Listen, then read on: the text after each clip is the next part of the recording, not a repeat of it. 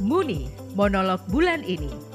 Mungkin hanya asal bunyi, tapi intensi kami ingin berbagi.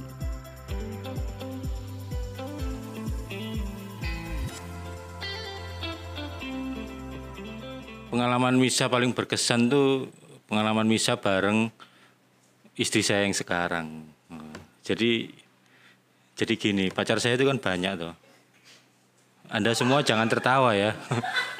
Pacar saya itu semua banyak, maksudnya ya tapi lima lah, lima enam. Herman termasuk Herman.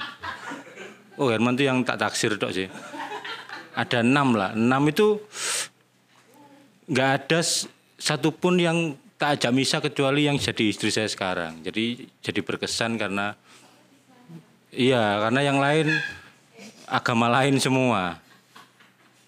Ono sing agama Sinto barang kok. Agama sing.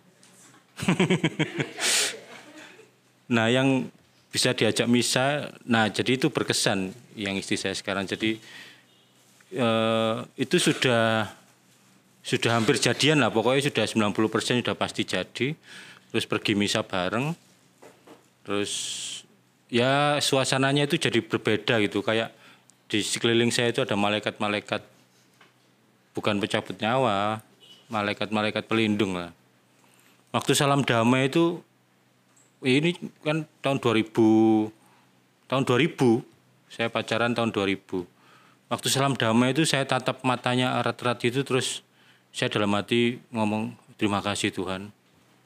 Dia juga menatap saya erat-erat gitu, tapi mungkin dalam hati dia ngomong cobaan apa ini Tuhan.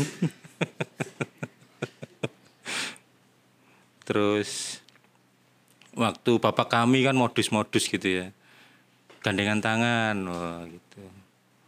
Terus ya rupanya itu kenangan yang indah gitu. Misa hari itu jadi berbeda sekali karena bersama dengan orang yang disayangi terus ya setelah itu nikah dan lalu komitmen padahal sebelumnya saya itu agak jarang-jarang males-males ke gereja gitu jadi setelah nikah ada punya anak itu langsung setiap hari misa gitu. Tapi salam damainya sudah nggak lama-lama lagi sekarang beda.